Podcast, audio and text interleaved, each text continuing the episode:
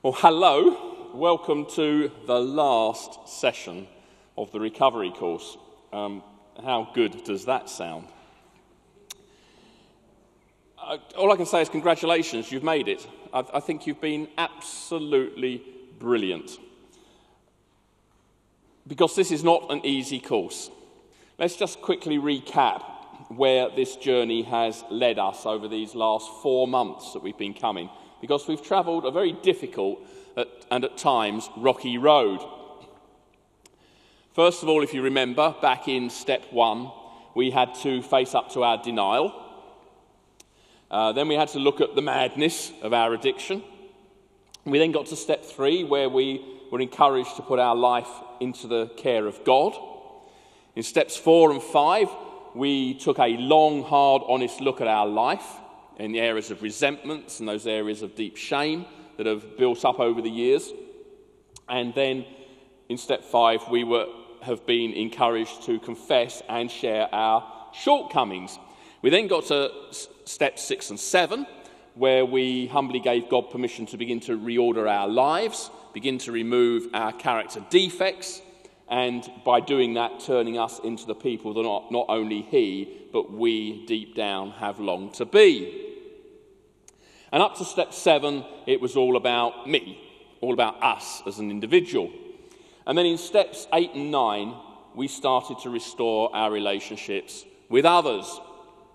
And we made a list of all those, that, uh, all those people we've harmed and became willing to make amends to them without expecting to get anything in return.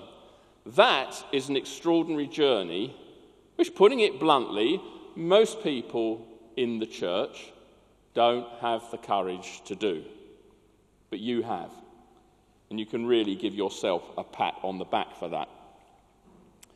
Last couple of weeks, in steps 10 and 11, we have been considering how, if you like, we can keep on the straight and narrow and minimize the possibility of lapsing back into old ways. And so now, in the final session, it's a question of where to now. The good news is that four months ago, we may have felt that we were at the end of the road. But today, we're actually at the beginning of a new journey. Step 12 says this Having had a spiritual awakening as a result of these steps, we try to carry this message to those still in active addiction and to practice these principles in all our affairs. And with that, uh, I put a verse that St. Paul wrote in the letter to the Gal- Galatians, where he encourages us with these words Live creatively, friends. If someone falls into sin, forgivingly restore them. Save your critical comments for yourself. You might be needing forgiveness before the day is out. Stoop down and reach out to those who are oppressed. Share their burdens and so complete Christ's law. If you think you're too good for that, you are badly deceived. In this, this 12 steps, this 12th step, in AA, they call it the giving back step. So, what does it mean when it says we tried to carry this message to those still in active addiction? In the Bible, there are various keywords that keep on coming up time and time again. And some of them we have looked at. So, for instance, that word joy actually appears in the Bible 241 times. And that's why we can expect joy to be an important component of our lives from here on in. The word believe appears 289 times. The word pray appears 367 times. So, again, obviously, praying, prayer is an important component of our life. And that was something that we looked at last week. What word comes in the Bible more than those? Some of you will probably say, well, it's got to be love, hasn't it? Well, love does appear in the Bible 686 times. But there's one word that appears more than twice all of those put together. And that's the word give, given or gave.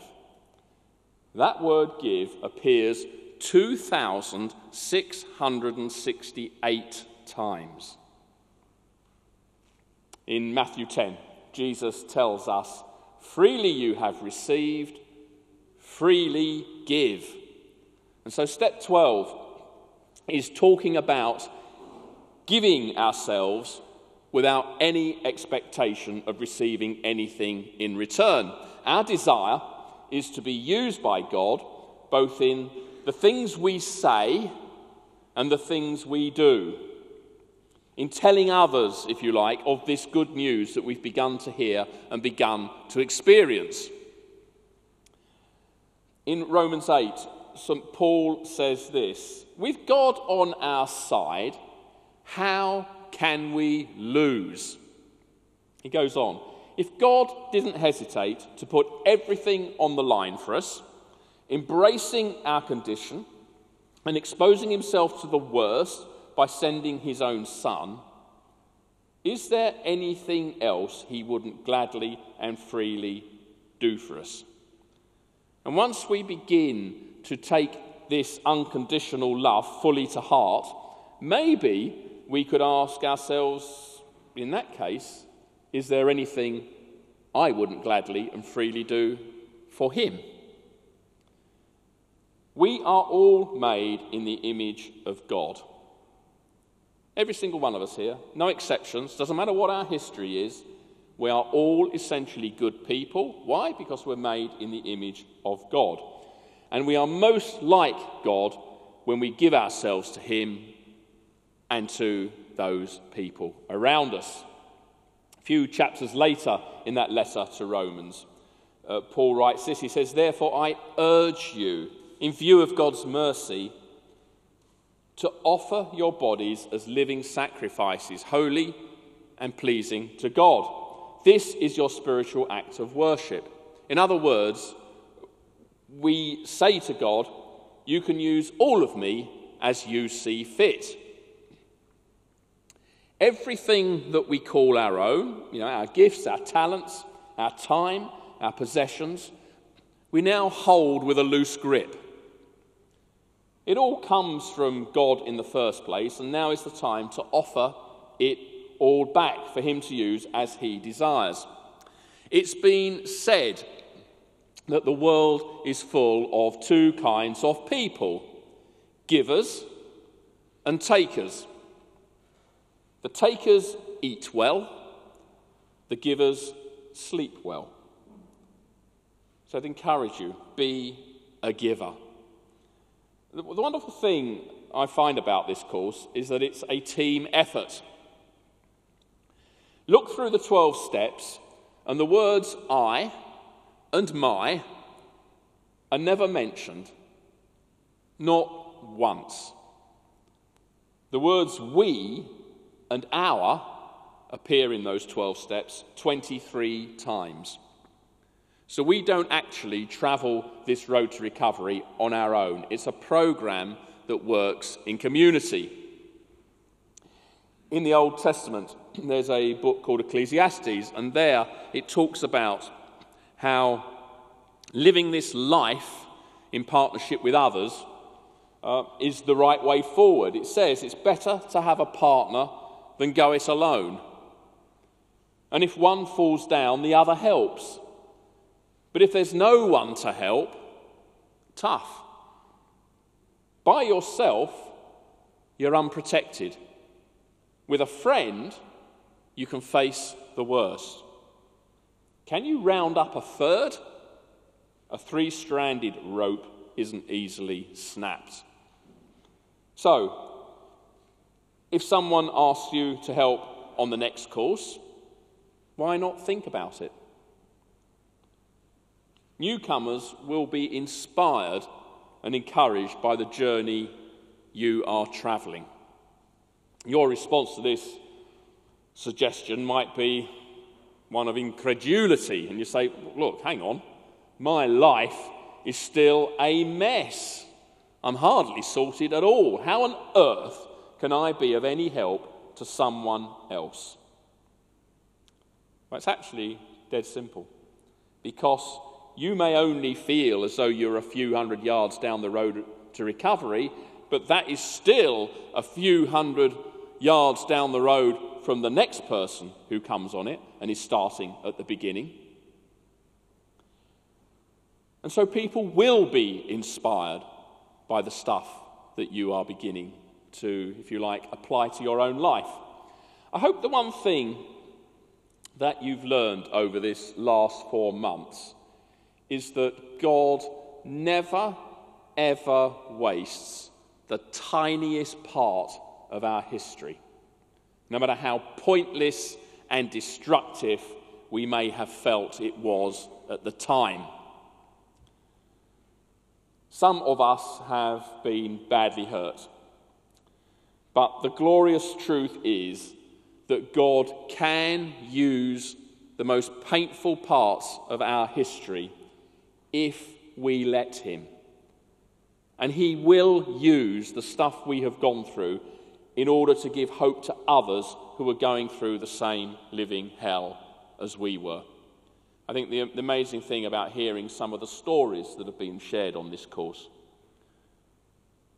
is they're so encouraging. They give each one of us hope.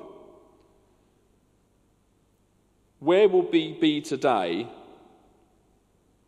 if the people who'd shared their stories had kept it all to themselves? Probably in a very different place. In 2 Corinthians chapter 1, there's St. Paul again writes this All praise to the God and Father of our Master Jesus. He comes alongside us when we go through hard times, and before you know it, He brings us alongside someone else who is going through hard times so we can be there for that person just as God was there for us. Isn't that extraordinary? I don't know about you, I long to play God. Love the opportunity to play God. Unfortunately, I love to play God in inappropriate ways. What this verse tells me is when I draw alongside another person who's struggling, I am playing God. He is doing it through me. He's, for some reason, has chosen to partner with every single one of us here. And the things he wants to get done only tend to happen when we say yes to his request. I'm prepared to do that. I'm prepared to draw alongside that person. That is an enormous privilege. And I don't mean that in a, it can sometimes be a, a rather Christian cliche sense. Oh, what a privilege that we are serving the Lord. But it is a privilege that God looks at us, who are probably considered by most people who wear masks, as to be the dregs the people on the fringes, the highly flawed people who really need to be kept at arm's length. God sees us differently. He sees us as his right hand men and women. I think that's extraordinary. In our addiction, we have subjected ourselves, and especially those who love us the most, to a great deal of pain. And as we pressed the self destruct button, we could see little that was good flowing out of us. Hopefully, now we are beginning to experience the truth that again is expressed in this letter to the Romans that Paul wrote, where he writes this And we know that in all things God works for the good of those who love him, who have been called according to his purpose. So nothing that has gone before is wasted if we're willing to give it away. When one thinks about serving others, it doesn't sound very appealing, does it? In fact, it sounds like a lot of hard work for very little reward. But as soon as we start we actually begin to find that serving others is a real pleasure. And actually, it turns out to be far more pleasurable than serving ourselves, which is something I have done all my life. In fact, we can end up getting such a kick out of serving others that we can end up feeling a bit guilty that we seem to be getting more out of it than the person we are trying to serve. You will notice that the first few words of step 12 are having had a spiritual awakening as the result of these steps. Now, we might comment at this point, well, I'm still waiting for my spiritual awakening. When is it going to happen? I mean, maybe my faith is probably not strong enough yet. Maybe I didn't confess enough things in step five, and so on. No, note the past tense of this step having had. So by the time we get to this step, it has already happened. Maybe we just haven't noticed. Maybe we're looking for the big explosive firework display, the big spiritual encounter. Whereas, in fact, God often works in very quiet ways with us. Let me put it like this I've heard it said that imagine you are in Paris and you decide to take the night train to Berlin. At some point, you will cross the border between France and Germany. Now, those who are awake will know the exact time they cross from one country into the other. But those who were sleeping will not have a clue. All they know is that they have woken up in Berlin. And so it is with faith in God. Some of us may be able to point to an exact place and time when we had a spiritual experience.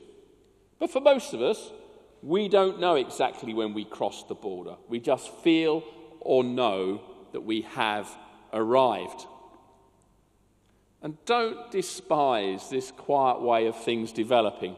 I, have known people who've had, whoa, an amazing crash bang wallop experience and they're absolutely motoring. Two years later, they're nowhere. The novelty's worn off. They've moved on to other things. It was very much experience based. I've known other folk who, in a sense, their spiritual journey's been a little bit more dogged, a little less exciting and inspiring. 20 years down the line, they're still there. They're still doing the stuff. And I know what I'd rather be. I'd rather be the person still doing the stuff than the person who looks back and says, Oh, yeah, I remember doing that once, but I've now moved on to other things. So don't despise, we mustn't despise the small things. Ask yourself this. If you're doubting, well, have I had a spiritual experience? Have I arrived? Ask yourself this what person, what kind of person, was I six months ago? At the point maybe I was really enslaved to my addiction. And the adjectives that we come up with will probably be none too flattering. So we'll think, well, I was selfish, hard, devious, uncaring, self centered, lazy, and so on. And you probably couldn't see really any good about you at all. Now ask yourself this we're four months on.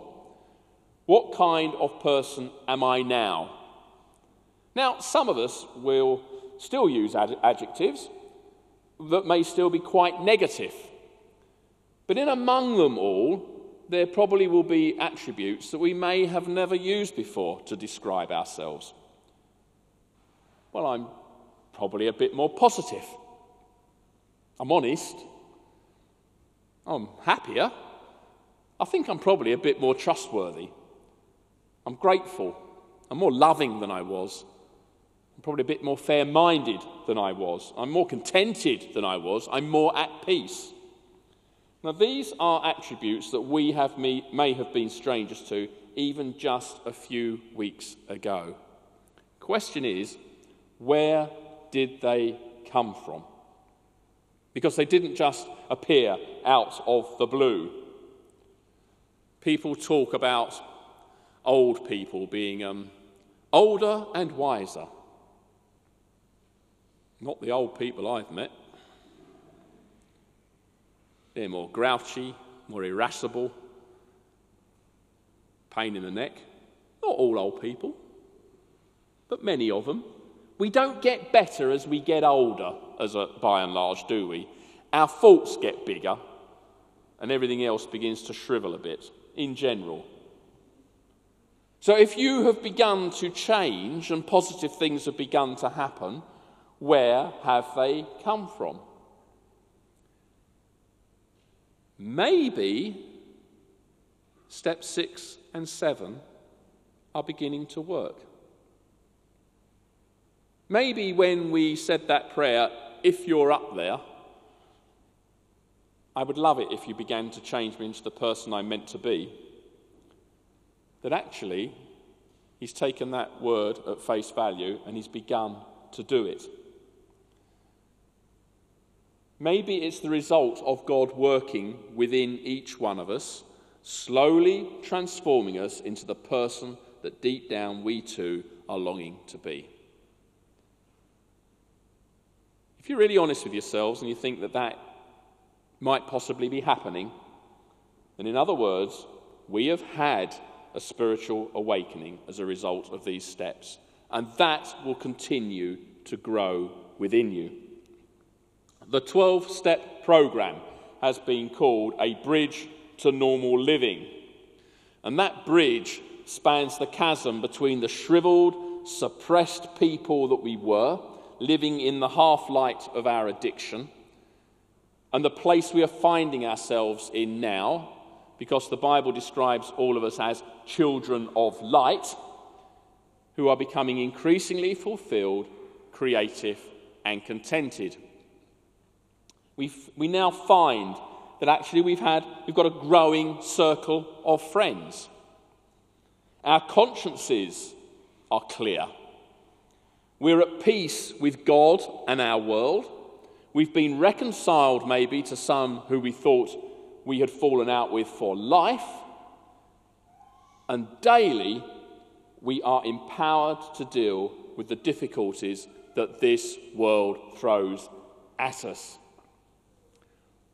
Once upon a time, all we could see were overwhelming problems. But now we're actually armed with solutions and fresh opportunities. Instead of living with fear and despair, we're now beginning to live a life with freedom, faith, hope, gratitude, joy, and peace. At all times and in all places, we have this loving God who is with us and for us. We're told we have his son Jesus who is guiding us and praying for us. The Bible is very clear that Jesus is constantly praying for us. That's astonishing. And finally, there's his Holy Spirit, who on a daily basis empowers us if we want him to. All we have to do is ask. It's madness, really, that we don't do these simple things. If we want to be empowered by God to change, the prayer, God, please send your spirit on me now to change me, works. It isn't any more difficult than that. If we don't ask, we don't get it. If we do ask, we do get it. Sounds too good to be true, doesn't it? And it is too good, but it is also true. If that's not a spiritual awakening, then I don't know what is. At the wedding of the British royal Prince William, with Kate Middleton. The Bishop of London, Richard Chartres, opened his sermon in Westminster Abbey with a quote from the 14th century mystic Catherine of Siena. And he said this, struck me at the time Be who God meant you to be, and you will set the world on fire.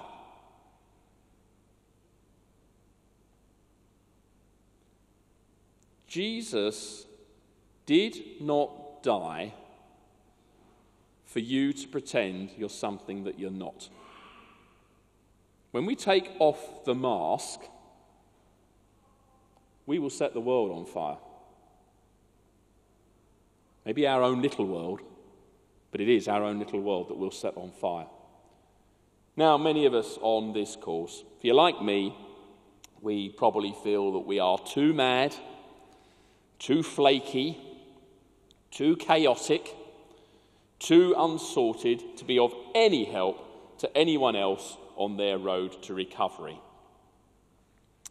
And in that case, I'd like to finish with a quote from actually, it comes from an Apple Computers advertisement,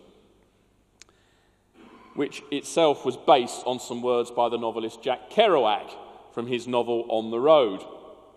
And I believe that this advertising quote reveals the very heart of God for every single person on this course.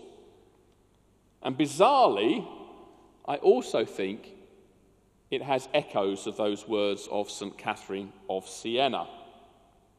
So, St. Catherine said this Be who God meant you to be, and you will set the world on fire.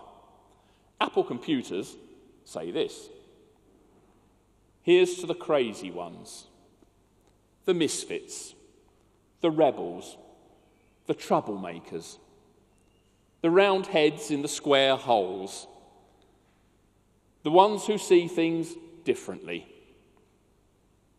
They're not fond of rules, and they have no respect for the status quo. You can quote them, disagree with them, glorify or vilify them. But the only thing you can't do is ignore them.